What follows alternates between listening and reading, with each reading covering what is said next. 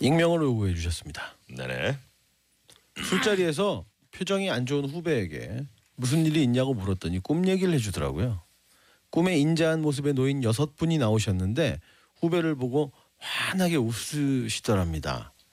필씨 나를 왜 웃으세요? 몰라요? 제가 나이가 어려서 아직 필씨 나를 이쁘게 여긴 조상님들이 내 꿈에 찾아오셨구나 싶었대요. 그 여섯 분의 조상님은 숫자 하나씩을 말해줄 테니 요요요요. 잘 듣고 있지 말게 라고 당부하시더랍니다.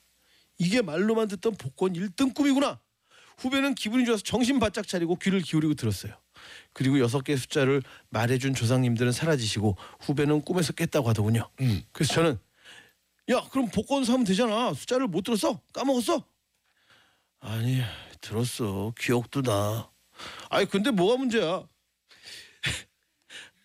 한 번씩 차례차례 말씀하신 게 아니고 동시에 이구동성 게임처럼 왁 근데 어떻게 기억이 나? 이렇게 말했단 말이야. 하나도 못 들었겠다. 못 알아들었다고. 가족 오락관의 이구동성 코너처럼 하나 둘 셋. 헐!